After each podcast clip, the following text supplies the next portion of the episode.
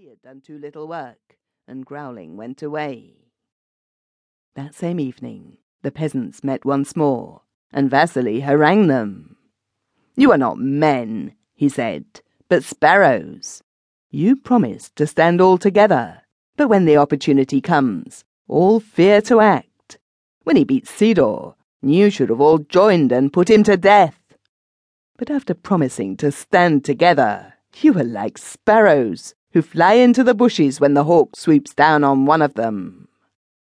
The anger of the peasants gathered force, and at last they determined to put an end to the steward. He told them on Good Friday that they must plough for the landlord on Easter Sunday to prepare the land for oats. This was an unheard of proposal. On Good Friday, they met behind Vasily's cottage and consulted. He has forgotten God, they said.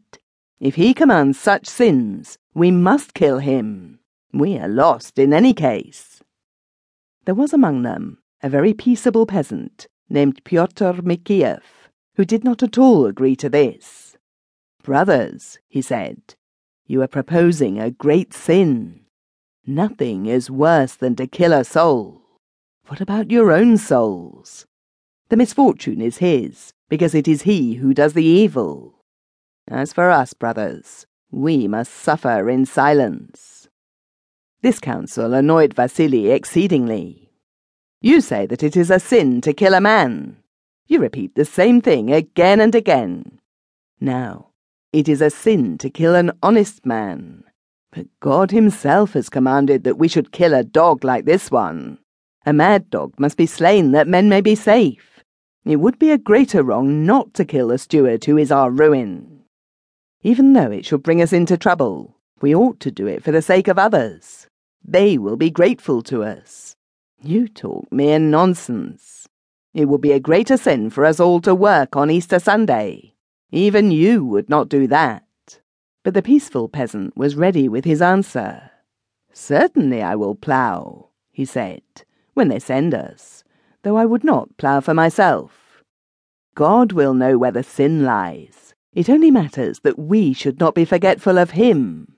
God has not told us to render evil for evil, but to do exactly the opposite. If you do wrong, it is you who will suffer in the end.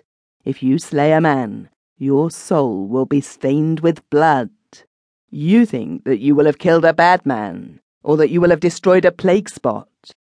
But in point of fact, you will have done a far greater wrong to yourself.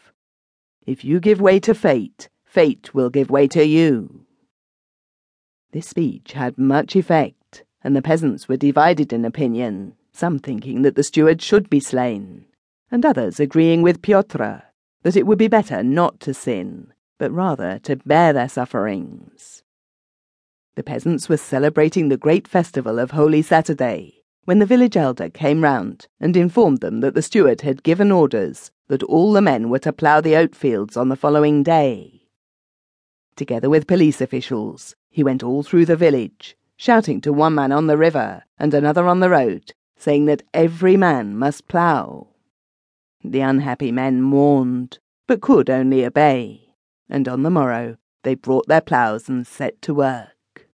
The first Mass was being celebrated at church, and all the air was full of the Easter festival, but the peasants were ploughing.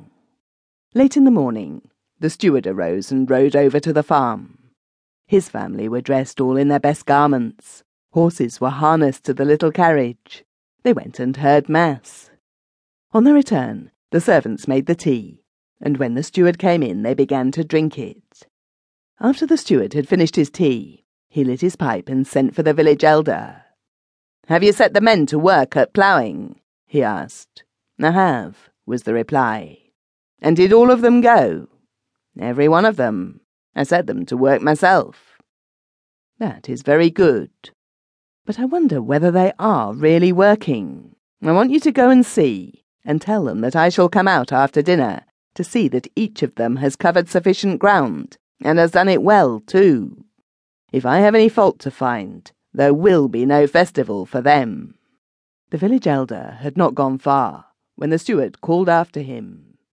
He hesitated, wishing to give some order but he did not know how to